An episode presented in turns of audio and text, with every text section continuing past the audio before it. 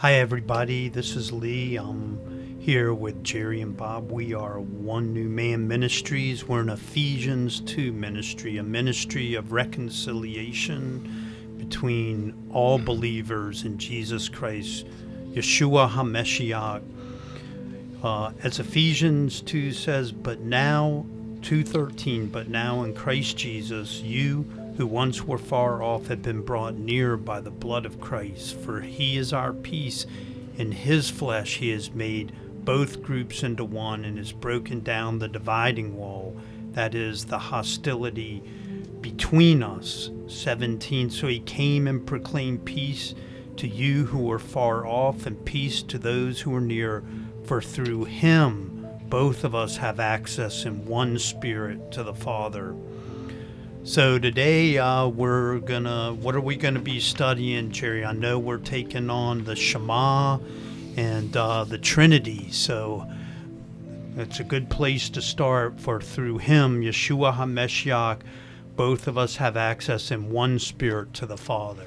Well, our parsha portion extends all the way from Deuteronomy chapter 3, verse 23, through Deuteronomy chapter 7, verse 11. There's a lot of ground in there to cover, and there's no way we're going to get to it. But the the pinnacle of it all, I guess you would say, is there in chapter 6, verse 4, where we have the Shema. And for all of you listening, the Shema is the watchword of the Jewish faith. It is the prayer of prayers, if you will. It is uh, said in the morning and the evening uh, is proscribed. It could be said far more times during the day, but an observant Jew will say the Shema at least twice a day. And we know it in English as uh, Hear, O Israel, the Lord our God, the Lord is one. Um, in Hebrew, it sounds like Shema Yisrael, Adonai Eloheinu, Adonai Echad. It is uh, the greatest commandment because it goes on from that statement to say, Thou shalt love the Lord your God with all your heart, with all your mind, with all your strength. Uh, it is picked up by Yeshua in the New Covenant, uh, and we can start there maybe in uh, Mark chapter 12, I think it is. Yes.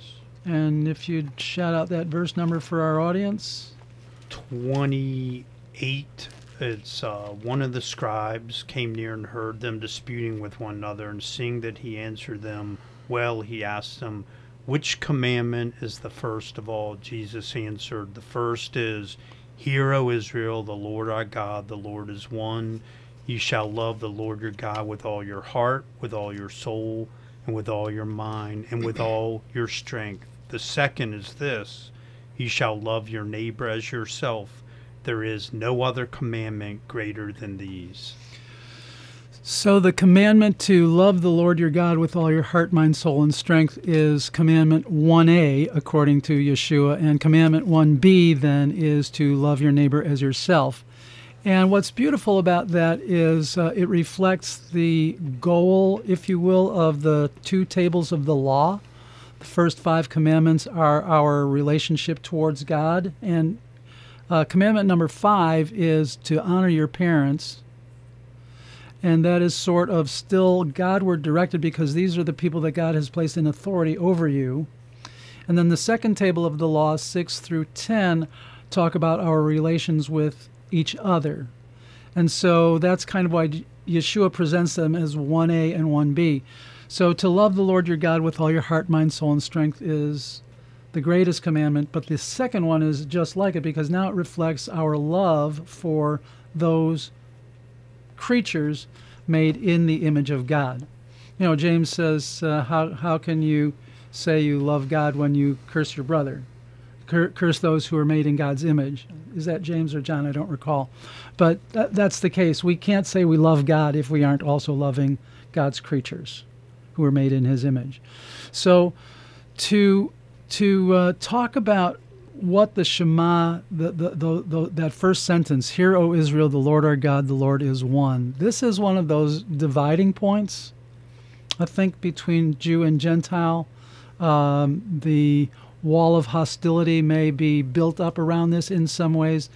So uh, Lee, you've talked about how this was a real stumbling block for you to finally come to faith. So maybe if we could hear that story, why, and then we can talk a little bit about unpacking this and why we now believe that God is one, yet God is this mysterious Trinity where he remains one Godhead, as it's phrased in the New Covenant, and yet uh, three persons within that making the one God. We'll try and unpack that.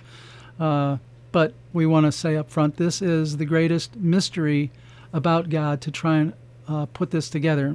We'll read some things and try and get to the bottom of it.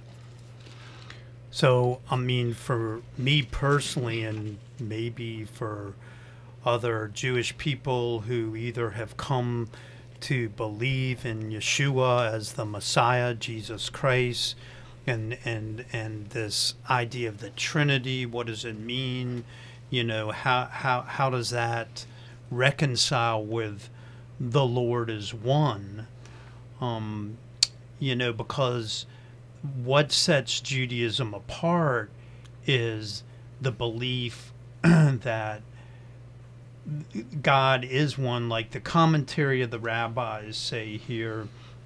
He is made known to us as Almighty, as eternal, and now as one. He is one because there is no other God than He, but He is also one because He is wholly unlike anything else in existence.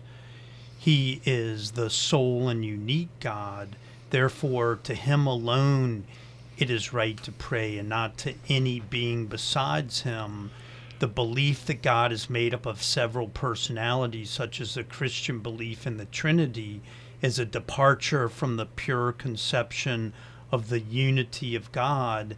Israel has throughout the ages rejected everything that marred or obscured the conception of pure monotheism it had given the world, and rather than abandon that pure monotheism, rather than admit any weakening of it, Jews were prepared to wander, to suffer, to die. So, I mean, you know, that's obviously Jewish rabbinic commentary.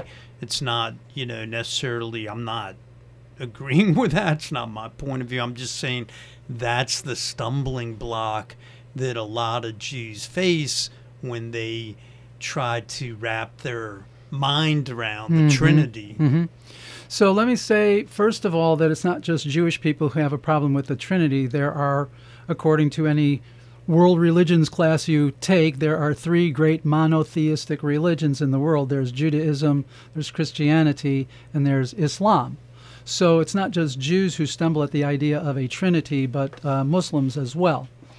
What I appreciated about what you just read, though, is the initial emphasis about how he is God alone and he is unique in his godliness, I guess is, is the word we have to use there, but he is unique in all of existence.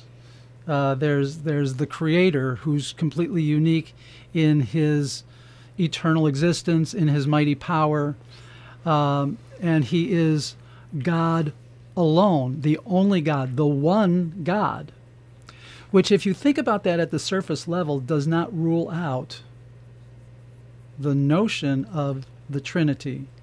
That while he is one God, he could indeed be the three persons that the new covenant presents him as. So I don't think, even in that commentary there, till they get to the part about uh, why why they don't believe in the Trinity, that they actually attach some new ideas to the initial place where they started out. And the reason I think that's what what the rabbi said there is significant is because of the word echad that's used in the Shema. What what is echad? What what does it mean when it says God is echad? Right? So I did a little research and the uh, the word echad does mean one. It can also signify uh, the same, uh, the single one. The it can stand for ideas like first or each or once. In some of the translations of the Shema, that Deuteronomy 6 4, uh, when you look at a resource that shows multiple translations of, of the same verse. Some of the uh, renderings have it, Hear, O Israel, the Lord our God, the Lord alone. Which, if you think about the trajectory of Deuteronomy and what Moses is teaching, uh, the Lord your God, the Lord, you shall have no other gods before me. He is God, He is Lord alone. So the idea then that He is singularly God as opposed to anything else that would pretend to be God, that would be lifted up by other people as gods. No, Yahweh, and we want to make that clear again. We're talking about this personal name of, of God. When it says Adonai, remember that Adonai is a verbal substitution for the actual name of God, that great name that we've talked about so many times. The Lord, the Lord, merciful and compassionate, slow to anger, abounding in steadfast love. That lengthy name that God shows to Yeshua. So, so that Yahweh, the Lord, is one. And even that is an interesting phrase because in Hebrew, what does it say? It says, Shema Yisrael, hear Israel, hear, O Israel, Adonai Eloheinu, the Lord our God, Adonai Echad, the Lord one. There's actually no verb there. It, when you read uh, like the King James version, it will say the Lord is one, and it will show you the word is in italics, meaning that that is a supplied word by the English translator. So that in the Hebrew, there's no actual verb here. It just says Yahweh one. Okay, so so that's kind of like a, a, base starting point for the discussion. I think what is what is going on with the word echad, and even within the the the framing of that sentence, there's a this funny little grammatical issue that there's no verb there. Just echad is a description given as a description of of God. Um, we supply the verb, but Yahweh echad, Adonai echad. So let me just jump down here to some things that suggest that uh, echad can mean the inclusion of a couple of things coming together to make one thing. Okay? So that in Exodus 26 6 and Exodus 26 11 and in Exodus 36 13, if we turned to those places, we would find how the various curtains of the tabernacle were combined to make one unit, an echad. It became the Mishkan Echad, the one tabernacle, but it was made up of this diversity of pieces, right? So, in addition, uh, Adam and Eve in Genesis 2:24, two clearly distinct individuals, come together to make basar echad, one flesh.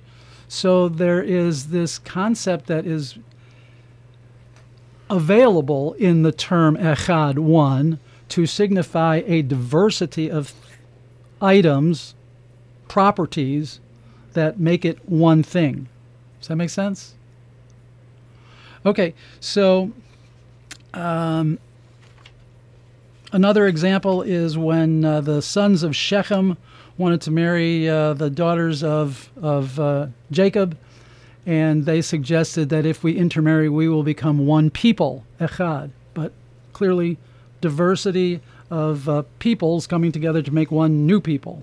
Okay, so there is the idea of diversity or, or uh, unity. I mean, that that we we get several things together to make one new thing.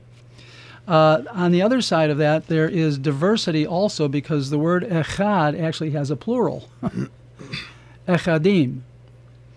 And the best place to see that is in um, Genesis 11.1. And the, uh, the word there says the whole earth, the echad haaretz, the one earth, or I'm sorry, the whole earth uses the same language. Um, I don't have that in Hebrew in front of me. Um, anyway, it says it says the whole earth used the same language and the same words. So we have echad, the same language, one language, but they used echadim, a diversity of words. So that within the word echad, you have a unity out of other parts, so it can it can bring things together, and at the same time, it can reflect diversity within the one thing. Okay, am I making Oh, yeah, absolutely. any sense at all here? Yes.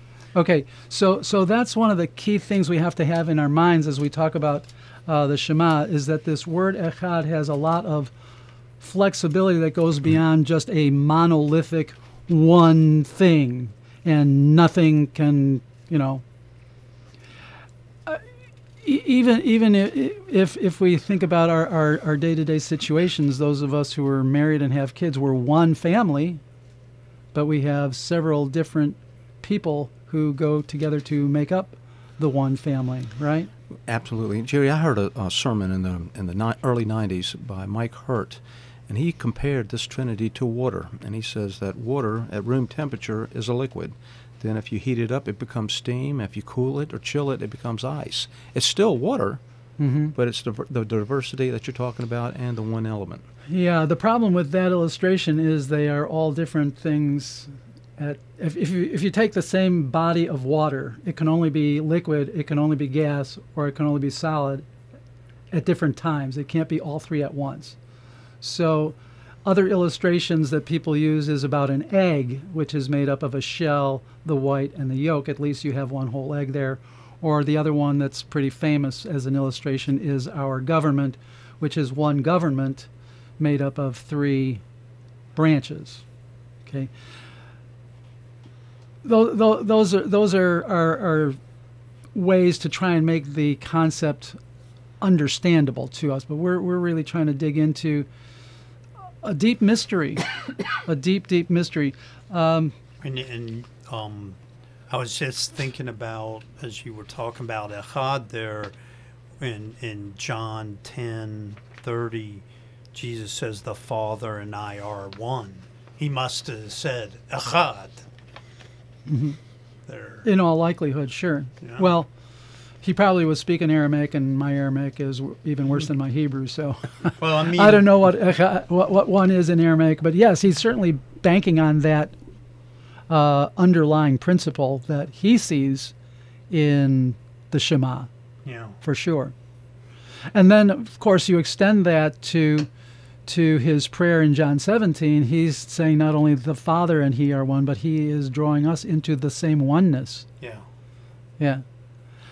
I guess in the end, you know, that's why I like Paul's use of marriage and the one flesh as the ultimate symbol for the oneness of God and the oneness of, of Messiah with his people because we have this this mystery uh, that that is being represented in all these different ways that ultimately point to to this triune God. Okay, um, talking still about the uh, oneness idea. I mean, so so uh, let me ask you a clarifying question. Mhm. So there's this idea in in in maybe it's you know not explicitly stated, but as a Jewish person who thinks as you know that God is our the Lord is our God, the Lord is one, and this separate and set apart idea. And what you're saying, I hear you saying, is this echad isn't separate at all. It's it's more like this unity or, you know, together in diversity sort of idea. Yeah, my point is that the word echad has this flexibility. It can refer to a singularity, but it can also refer to one thing that is created by bringing different things together, like mm-hmm. the tabernacle. And it can also show that within the one language, there's diversity of words. So the unity and diversity within the unity are both there in the words depending upon the usage in the scripture in the you know so so all all three qualities of oneness are are, are encompassed in echad. Our, our point as messianic believers is to simply say echad does not have to mean one single monolithic thing. Uh, and here are, here are the reasons we say that because it's used to describe the tabernacle being one tabernacle, even though they brought together all these different curtains to form the one tabernacle. That the man and the woman come together, they're clearly two distinct units, one ones, but when they come together, they're now one flesh. Uh, an example that I didn't get to, but I'll mention here, is in Ezekiel, the same idea is talked about. Uh, Ezekiel is told to bring together two sticks and make them one. Okay? And those two sticks uh, represent how what God is going to do when He brings the northern kingdom and the southern kingdom back together as one, echad. Okay? The two will become one nation again. So we well let me put it this way the new covenant uh, is completely dedicated to the idea that god is one okay yeshua says god is one um, we just read in, in mark in uh, 1 corinthians chapter 8 paul talks about one god uh, ephesians 4 talks about one god Uh, James talks about um, you believe in God. Again, the idea of one God. Uh, that's where he says the devils believe it too and tremble. But the point is, the, the, the new covenant does not come along and say we're tossing out the idea of one God. Rather, the new covenant uh, comes from a couple of different angles to point to the idea that we serve a God who is triune, who is these three persons who form one Godhead, is the traditional way to frame it. Um, let me just read from a note that I have. The doctrine of the Trinity springs from the historical facts of redemption recorded and explained in the New Testament. Jesus prayed to his Father and taught his disciples to do the same, yet he convinced them that he was personally divine. So Jesus taught them that we pray to our God, to our Father in heaven, God, but you also will come to worship and pray to me. This idea that he convinced them that he also was divine. Of course, we see that uh, when Thomas puts his hands in, in Jesus' wounds and he says, My Lord and my God, right? So the uh, idea that it is right to uh, honor his divinity and offer him worship is basic to New Testament faith. And maybe we could look up a couple of these verses and uh, just just to kind of show that we're not making this up.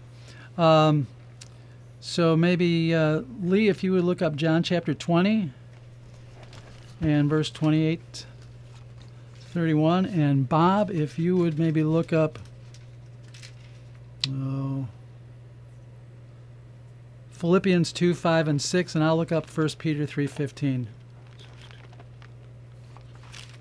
Okay, so Lee, have you got yours already? Yeah. John 20? John 20, 28 through 31, or just 28? John 28, uh, verse 28 through 31. Okay. Thomas answered him, quote, My Lord and my God. Jesus said to him, Have you believed because you have seen me? Blessed are those who have not seen and yet have come to believe. Now Jesus did many other signs in the presence of his disciples, which are not written in this book, but these are written so that you may come to believe that Jesus is the Messiah, the Son of God, and that through believing you may have life in his name. Mm-hmm. And then the uh, Philippians passage. 2, 2 5, and 6 Mm-hmm. says, uh, Make your own attitude of Jesus Christ, who, in existing in the form of God, did not consider himself equality with God as something to be used for his own advantage. Right. So he was there with God. He didn't see his divine prerogatives as something to be grasped at all costs, but was willing to give it up and take on the form of a servant. So the New Testament consistently presents him in this divine uh, image, or maybe that's not the right word, in, in, in, in as, as divine, as, as God. Uh, 1 Peter 3:15 says, "In your hearts honor Christ the Lord as holy." Here the idea is to assign the Lord, the title the Lord, which is a specific Jewish title. Remember, these are Jewish authors writing this. And their framework when we say the Lord is is a designation of the one true God. So the verses that I know Lee you always kind of like to reference uh, in Hebrews. What does it say about uh, Yeshua in that first chapter of Hebrews about how he is the exact representation? The exact imprint of the nature of God. Yeah. Mm. So, so what we have, you know, as as new covenant Jewish people, we recognize that, and maybe this gets into one of the tragedies of how the church diverged from its Jewish roots, right? Because the initial people who wrote about Yeshua were all Jewish people, all coming from that framework of God is one, and yet they keep presenting what we now call Trinitarian ideas. You know, uh, the end of uh, Matthew, when Jesus goes and says, Go into all the world, baptizing them, what does he say? In the name of the Father, the Son, and the Holy Spirit. We have the Trinity appearing at the baptism of Jesus, the voice from heaven, the Son of God, and the dove, the Spirit coming down like a dove. So this is the testimony of Jewish people about the God that they have grown up with, right? So, what we want to say as new covenant followers of Yeshua, as Jewish people, is that this idea wasn't foreign to them. Now, I would also have to say, though, that it was a revelation. Mm-hmm uh, clearly, God has to reveal this in our hearts. But uh, what we want to avoid, and this is the, the arguments that some people uh, will make to us. Uh, let me read again from this, this note that I had. Uh, basically, the doctrine is that the unity of the one God is complex. That is, the unity of God is a complex unity, like those several curtains coming together to make one tabernacle, like those two sticks coming together to make one, representing one nation, like two bodies, Adam and Eve, coming together to make one flesh. We say that God is, that those are symbolic or typological, whatever the right word there is, of, of the nature of God, that God is a unity, but he is complex. All right? The three personal and the, the theological word is subsistences. How, how does God subsist? He subsists eternally as Father, Son, and Holy Spirit. So the subsistence. Uh, they are co equal and co eternal centers of self awareness, each being an I, that is the capital I pronoun, in relation to the other two who are you. So that God has communion within himself. There's I and two, two others to use, so to speak. Each has the full divine essence of God. Specific existence belongs to God alone. He is not one person who plays three separate roles, and that's kind of like your water picture. Water can only be water at one time, it can't be all three at one time, mm-hmm. right? So there are some who say that God switches existences, that there's that when when he came to earth there was no God in heaven. He took on now being the Son. And then when Jesus ascends to heaven and the Holy Spirit comes down, then there's no more Jesus or the Father. There's just Holy Spirit. So there's this idea uh, of God uh, appearing in different modes. Okay, but uh, we don't believe that. We teach that there are three separate persons. Um, so he he is not three. He is not one person playing three roles. That's called modalism. Nor are there three gods who only seem to be one because they always act together. This is called tritheism. So we do not believe in three gods. We believe in one God who subsists eternally as Father, Son, Holy Spirit, and that each one is God with in, in in his essence, in all the divine rights and prerogatives and, and nature. Uh, we talk about the Holy Spirit uh, in in many of the same ways that we talk about the, the the Father and the Son. Don't grieve the Holy Spirit. You've lied to the Holy Spirit, right? Those those kinds of things. You, you you're dealing with God when you do these things, talking about the Holy Spirit. Uh, the Trinitarian formula is there at the end of Corinthians. Now, the love of God the Father and the grace of our Lord Jesus Christ and the fellowship of the Spirit be upon you, right? So that the Jewish people who wrote the New Testament mm-hmm.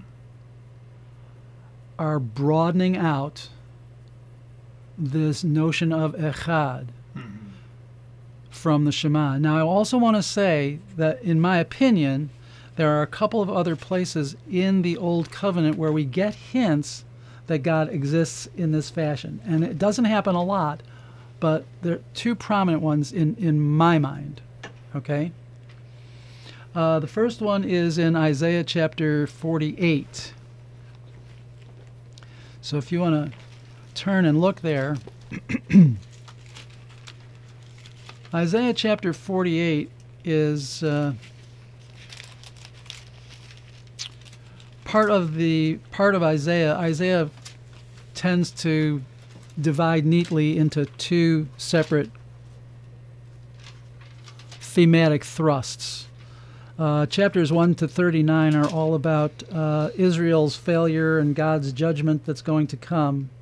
There are grace notes interspersed within there uh, Isaiah chapter 9, Isaiah chapter 11, uh, Isaiah chapter 12, and some others. But for the most part, Isaiah chapters 1 to 39 are about how Israel has left off from following worshiping God. Then Isaiah chapter 40 to the end, uh, chapter 66 is what's called the Book of Comfort, and it opens with those great words, which happens to be our, our Haftorah today, Isaiah chapter 40 Comfort, Comfort ye, my people, says the Lord, for they have received from the Lord's hand double for all their sins. And so Isaiah chapter 40 is all about uh, how God is going to regather his people, how he's going to bring the messianic kingdom. Okay, and so chapter 48, uh, and I, you know, I should say we're not going to touch on it directly, but this book of comfort also includes Isaiah chapter 53, which is not read in most Jewish circles, but it is the great chapter of Messiah. It is the one that says that he was despised and rejected of men, all we like sheep have gone astray, that God's greatest comfort will be Messiah who will carry our sins, right? So, chapter 48 is in that context. If we read chapter 48, it is clearly the Lord talking to Israel. Hear this, O house of Jacob, called by the name of Israel, who came from the waters of Judah, who swear by the name of the Lord and confess the God of Israel, but not in truth or right. For they call themselves after the holy city, stay themselves on the God of Israel. The Lord of hosts is his name. The former things I declared of old. Clearly, this is God talking. Only God can declare the former things, the things that happened. Only God can can talk about things that have not come to pass as if they will. So this is the setup for for uh, where where we'll get to. Um, in verse 12, well, let me let me let me let me uh, actually back up just a bit. Verse 9: For my name's sake I defer my anger. For the sake of my praise I restrain it for you, that I may not cut you off. Behold, I have refined you, but not as silver. I've tried you in the furnace of affliction. For my own sake, for my own sake I do it. For how should my name be profaned? My glory I will not give to another. This is the Lord talking, right? So moving on into verse 12 Listen to me, O Jacob and Israel, whom I called. I am he. I am the first, and I am the last. My hand laid the foundation of the earth, and my right hand spread out the heavens. Clearly, we are talking about, or, or it is the Lord talking. Nobody else laid the foundation of the earth, nobody else set heavens. When I call to them, they stand forth together. Assemble, all of you, and listen. Who among them has declared these things? The Lord loves him. He shall perform his purpose on Babylon, and his arm shall be against the Chaldeans. Now, this is a reference back to chapter 45, I think it is, where God calls Cyrus by name. Before there was before before there was a destruction of Jerusalem, before there was a Babylonian exile, long before there was uh, the Persians who would come and defeat the Babylonians under a guy named Cyrus, Isaiah is telling them this is what's going to happen. And this is what God's talking about uh, how he can tell them things ahead of time that will come to pass. So, this is what, again, what he's talking about. Uh, these are things only the Lord can do. This is the Lord speaking. He shall perform his purpose on Babylon. His arm shall be against the Chaldeans. I, even I, have spoken and called him. That is Cyrus. I have called him. I have brought him. He will prosper in his way. So, this is the, the verse we're, we're, we're, we're getting to. So, there's no doubt in anybody's mind who's talking. The I and the me and the my and the mine in all of this is the Lord, Yahweh. Verse 16 Draw near to me and hear this. From the beginning I have not spoken in secret. From the time it came to be, I have been there, and now the Lord God has sent me. Well, that me sounds like the one who's been talking to us. Right? Mm-hmm. I, I, I, I, and me should be in line with what we've been hearing. So the Lord God sent me. Wait a minute. Isn't it the Lord God who's talking? But the Lord God is also the me here. And this is what I'm saying. This, I think, is, is a hint at, because it also says, Now the Lord God has sent me and his Spirit.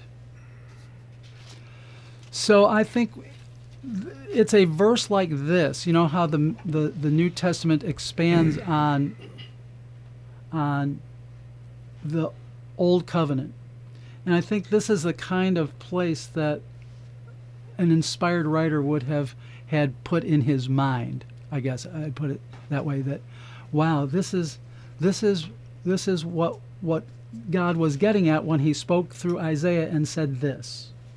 Okay. You know, um,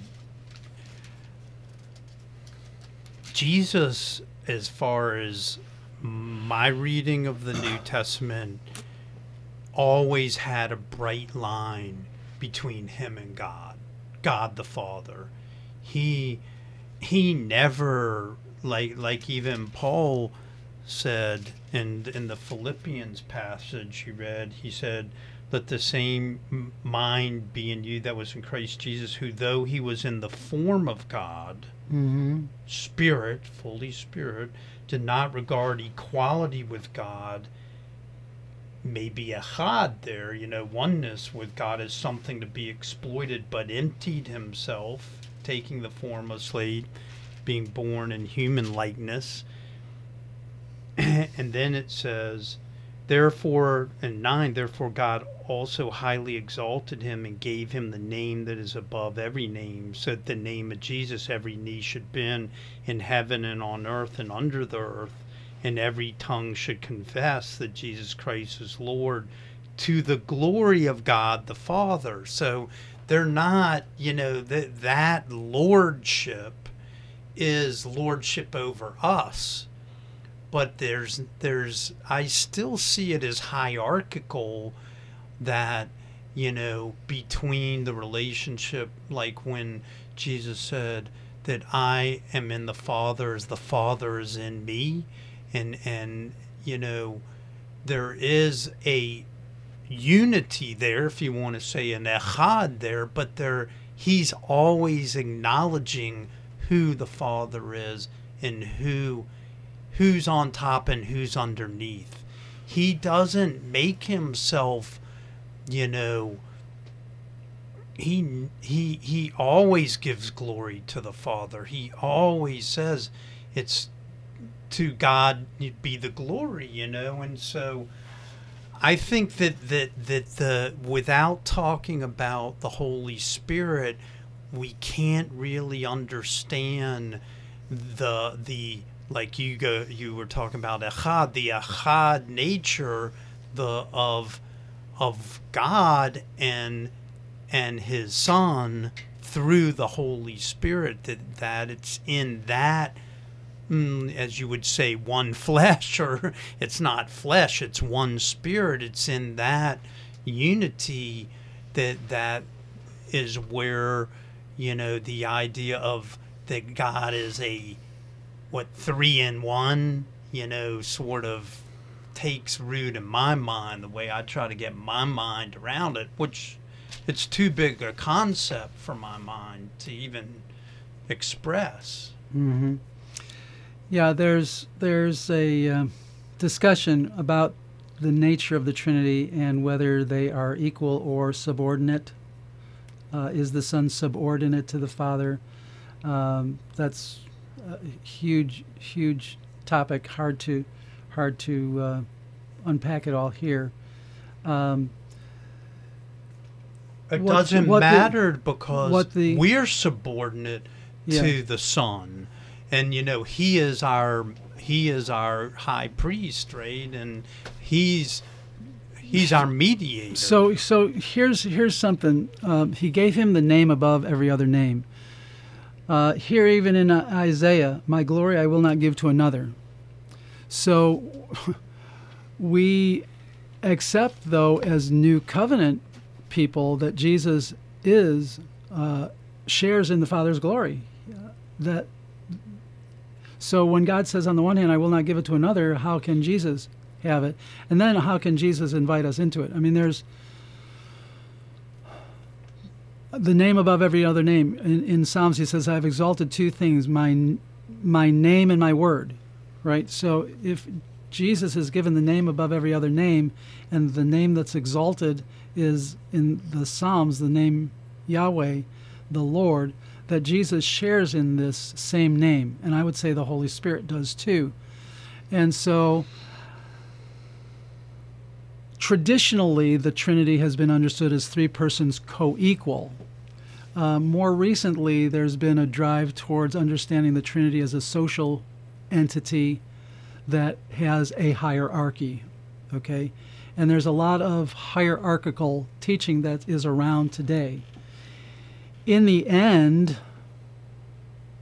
it's for theologians a lot deeper than I to kind of sort through what all that signifies uh, in a in a day to day practical way.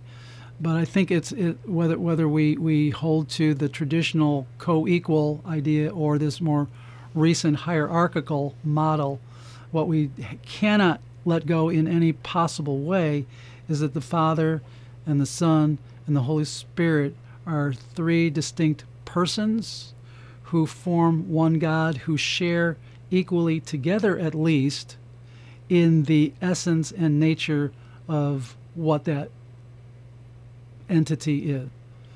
So there was one more point I wanted to make that's not sitting there on my brain ready to go. Um, Well, maybe, can maybe, I- maybe I'll think of it. Can I can I add something Mhm. to that? You know, to stop at the Shema after the first line is a big mistake because although our minds can't wrap ourselves around this idea of God the creator and the creation represented in its pinnacle in its fullness by Yeshua mm-hmm. as as life as pure life as creation and and and the Holy Spirit as the as the means or the the the, the of of God's creation right?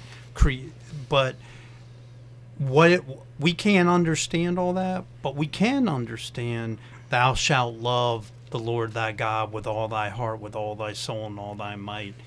And what Jesus said in Mark, and love thy neighbors thyself. So, you know, and, and like you said, you know, like you attributed to James, we're not sure if it's James or John. If you can love your brother, you know, who you see, how can you say you love God who you can't see? So it's great to, as a Jewish person, to go, oh, I can't believe in, you know, the Trinity because the God is one. Well, you can believe in what the next line of the Shema is, which is hmm. the essence of the teaching, right? That was a great segue, Lee. Way to get us out of the deep weeds. yes, so we'll, we'll, leave it for our listeners. Again, we said last week or the week before, uh, we're, we're, here talking about Scripture. We want you to be like those uh, commendable Bereans that you read about in Acts 17, I think, uh, that they studied the Scriptures for themselves to see if these things were so. Uh, we maintain that uh, despite the fact that it says, Hear, O Israel, the Lord our God, the Lord is one, that there is a reasonable case to be made because of the nature of the word echad, that the Jewish writers of the New Covenant didn't just completely flip out as they now present God in this Trinitarian vision, talking about Father, Son, and Holy Spirit. So we'll just leave that part at that. And then, as Lee said, the Shema is a longer prayer that extends beyond that one verse.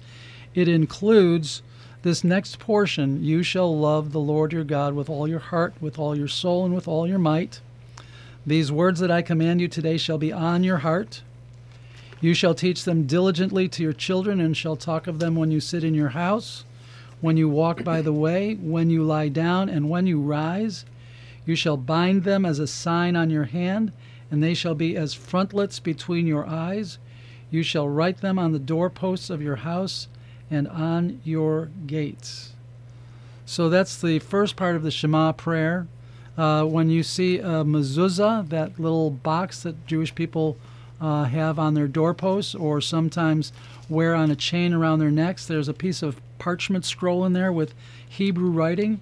It contains these verses that we just read, and then it also contains um, Deuteronomy chapter 11, verse 13 through 21, talking about if you will indeed obey my commands that I command you today to love the Lord your God and to serve him with all your heart, with all your soul, he will give you the rain for your land. It goes on to talk about the blessings for being obedient. So, in the first part of the Shema, he commands them to be obedient. He describes the ways in which they will be obedient about hearing this word and putting it into practice. And then the second part of the Shema talks about the blessings uh, for following the teaching. So, we'll get to that when we get to that Parsha. But for today, um, loving the Lord your God with all your heart, mind, soul, and strength. So, that's pretty comprehensive, isn't it? It is. So that gives us room to confess something every day, doesn't it? Uh, I'm sure we all can be honest with ourselves, and there was at least one time there the day that a part of me was not loving the Lord with uh, my heart or my soul or all my strength. Do you want to get into any particulars about that or any objections to that comment? No.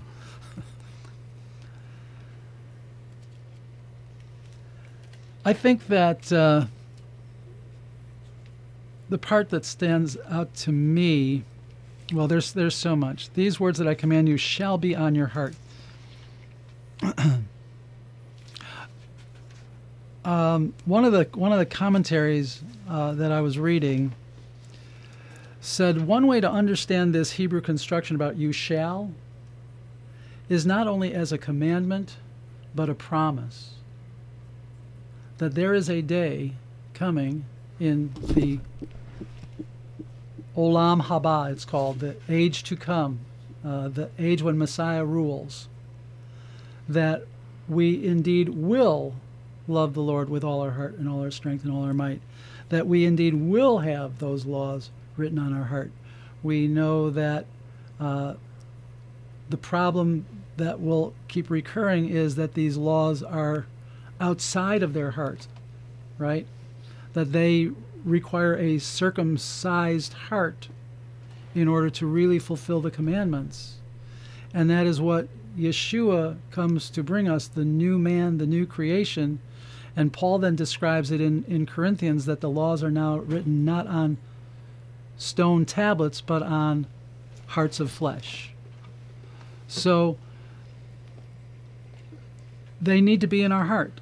They need to be on our heart. And we talked about this last week then. How do we make that into a practice? And it does have to do with personal study and devotion to hearing, knowing, and doing what the Word says, right? I think you know the. I'm not sure that I guess we understand in our modern English what it means that the you know to be on your heart, but I think to me that means that this idea of confessing throughout the day, you know, that you and I were talking about driving over here that you know, when we when we when we aren't walking in the spirit, when we are m- making an idol of ourselves, when it's about what what I want, me, me, me, I, you know, that's not keeping our love for God close to our heart, and that really is the whole purpose of what it means to deny ourselves you know, take up our cross and follow Yeshua is that we really are keeping God's word, the love of God on our heart at all times. And you're right, we we don't walk that way. we don't even know what it means a lot of the times, you know. Mm-hmm. But you know something, when you do deny yourself and follow him, that's when you're the happiest and most fulfilled. You think about it. You know, you, you, you don't focus on yourself, you focus on Him and others, and He will direct those paths. Mm-hmm. Right. Yeah, the uh, the interesting word in this, just for for fun here, is uh, in my English Standard Version. It says, "With all your heart, with all your soul, and with all your might." And uh, that word there, might, ma'odecha, is based on a word that doesn't ex- exactly mean strength. It means extension. Uh, like, do this a lot. uh, actually, is, is, the idea behind that word. So it doesn't actually mean physical strength here. But what it's talking about is the, the, the completeness of our dedication to this idea. That do it with all your gusto maybe would be a good word here. this this says a commentary. The rabbi says with the full concentration of feeling and power. One rabbinic explanation is with whatever lot providence has assigned to thee. That is, love him in times of bliss and happiness, and in times of distress and misfortune. Well, isn't that a beautiful idea that I wonder if Paul had in his mind when he wrote to the Philippians, I have learned to be content in whatever state I'm in. Good point. Right. You know, I like this, uh, and and and um, verse 28 when Jesus is talking to the scribe, when Jesus is talking to the scribes, you know, he was they the scribes were saying, "What's the most compa- more, most important commandment?" And thinking that he, Jesus is going to tell them one of the 10 mm-hmm. and Jesus says, no, you know, love the Lord your God with all your heart, soul, strength, and then love your neighbor as yourself. Both of them are based on love, mm-hmm. and which which I, I like that part of it. But how can how comprehensive was that answer that Jesus gave to that scribe? Oh, entirely. And and we should point out that chapter six of Deuteronomy, in context, follows the recitation of the Ten Commandments. Sure. So when he's talking about these words that I command you this day, that's that's the group of words he was talking about. And I also should say that in in uh, chapter five. No, that's not where. Where's where's here we go. In chapter four, verse 13, it says, He declared to you his covenant which he commanded you to perform, that is the Ten Commandments interesting in Hebrew, the word commandments is mitzvot. But here, the ten are described as devarim, words, the ten words. And so these words that I speak to you shall be upon your heart. That's what he's talking about. This is the reference, the, the, the, the background to the Shema is, as, as we pointed out. So there's the first table of the law, which is about my relationship to God and the second table of the law, which is about my relationship with fellow human beings. So it's totally comprehensive when Jesus says, This is it. Love the Lord your God with all your heart, mind, soul, and strength. First table of the law. Love the neighbor love your neighbor as yourself. Second table of the law. You know, I like when he was talking to the scribe, the scribe the scribe must have thought, you know, he here, here is Jesus must know, must know the law better than I do because he pulled both of those out from two different books. Mm-hmm. I think Leviticus is, is the love your neighbor as yourself, Right. and the other one's in Exodus. So, you know, Jesus obviously knew the word and, and how the scribe must have thought to himself, here I am, part of the Pharisee sect, and here somebody is teaching me outside the sect what, what these commandments mean. Mm-hmm. And you know, I think about you. You made the point I think last week, Jerry, that we have access to Scripture and and our literacy rate is so high. And you said the the, the ten words, you know, they couldn't read. A, probably wasn't even written down, but the ten words were etched in stone. And you know, when it says to keep them on your heart, you know they those were the words they were supposed to keep in their heart and their mind. And you know we get overwhelmed with words in our modern culture you know. We have so much media and you know tv radio Mhm. you know just internet that you know words start to lose its significance. But these 10 words are what it means to follow God and to love God, right? It's not just, you know, oh, I have a feeling of love towards God in my heart. Mm-hmm. No, there's there's obedience. There's, you know, oh, you might have a feeling, but let's see how you walk. right so that's what he's saying though is is we demonstrate our love for god by doing the things that god says to do Amen. and this is exactly what jesus said if you love me you'll keep my commandments. So so but this love that's the thing. You shall love. That's that's just a commandment. And you know thinking about that at the at the human level you, you can't command people to love something if love is is is coming out of our our emotions and desires right? I have to be instructed about god in order to love him right? But it's it's a love that is in response to his love coming at me. And if i don't understand that then it's impossible for me to really do this in return. Is that right? So when he says you shall love the lord your god it is framed first in the idea of god's love towards us. And then these these these words and uh, you know i'm thinking about sitting here we talk about being in the word every day and this is really saying these 10 words are so important that this is what you need to be talking about and teaching your children these 10 words if you'll follow them will be righteousness and peace for you and your children to every generation. These 10 words sum up, and Jesus crystallized it down to just two sentences that sum up, but this, this is the heart of God's law.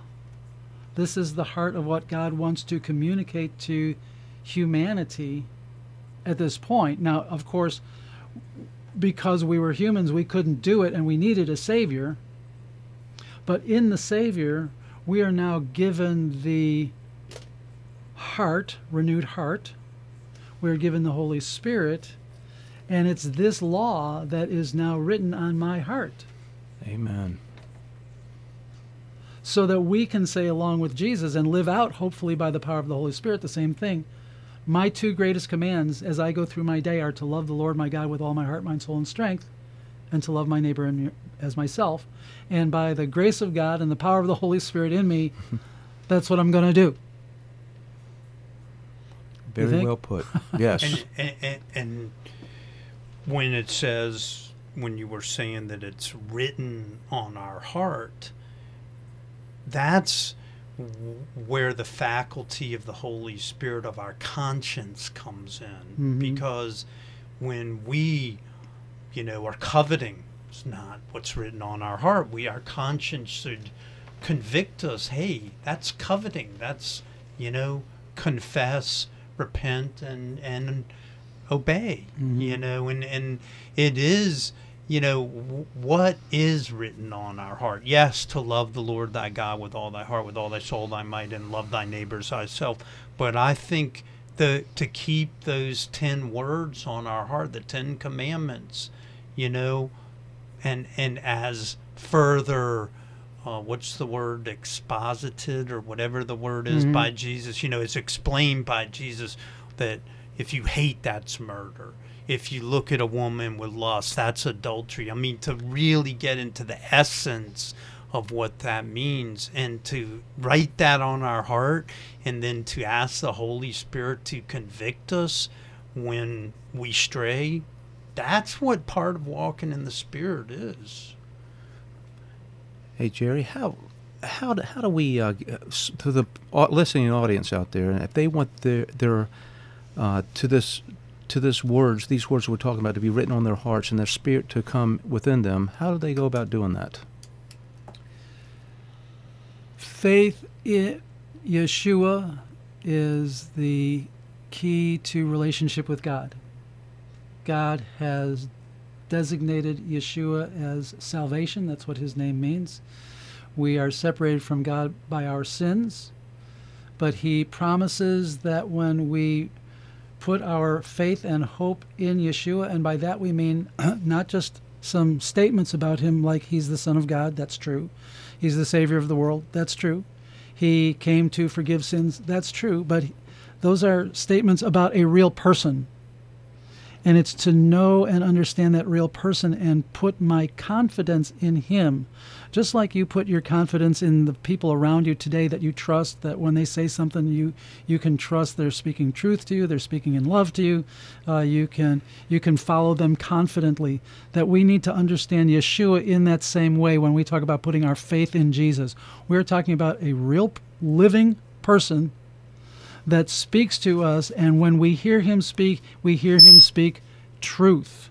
I think that was me getting too close to the mic. Okay. We hear him speak truth, and we hear him speak a truth that is life changing, and we hear him speak a life changing truth that we are to follow, we are to obey.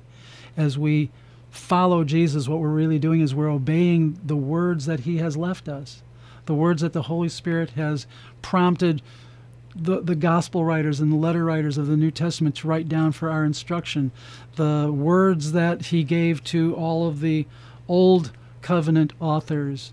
Uh, we hear those words and we hear Jesus speaking them to us, and because they come to us from Yeshua, we trust them because we trust him. Mm-hmm. So Well- that's that's what we're talking about. And so Ephesians talks about when we place our faith in Yeshua, there's this whole complex of spiritual blessings that come to us. One of them it says that you were sealed with the Holy Spirit of promise. So that when I put my faith in Yeshua, one of the blessings that happens immediately is that God sends his spirit to come and dwell in my heart. Paul calls me now and everybody who believes in, in Yeshua the temple of the Holy Spirit, the residence of, of God in the Holy Spirit.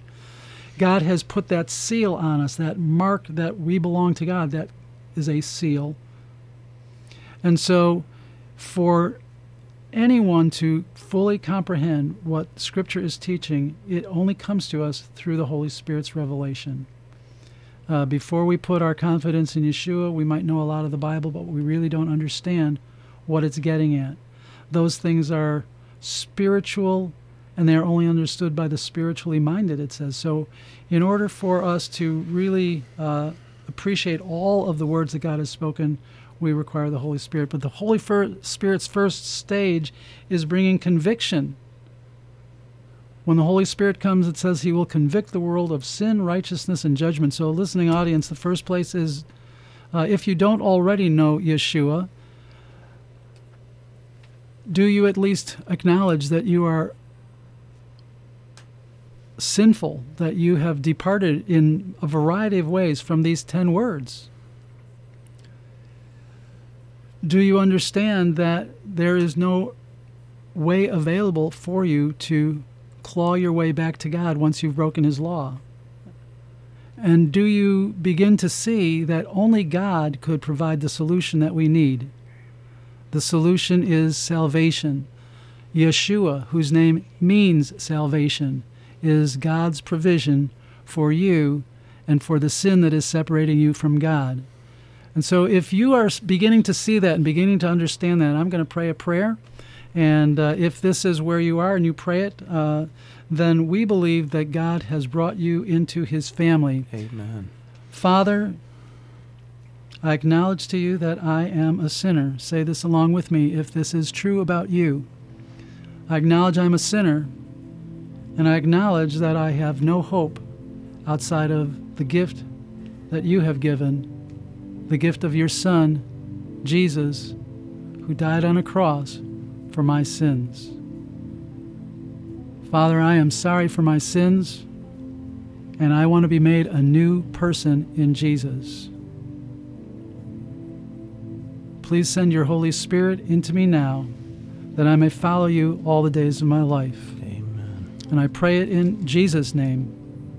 Amen.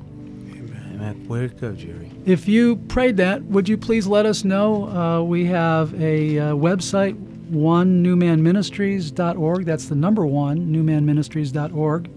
If you'd like to share this uh, teaching with your friends, uh, it is available um, through all of your podcasts platforms as One New Man Ministries.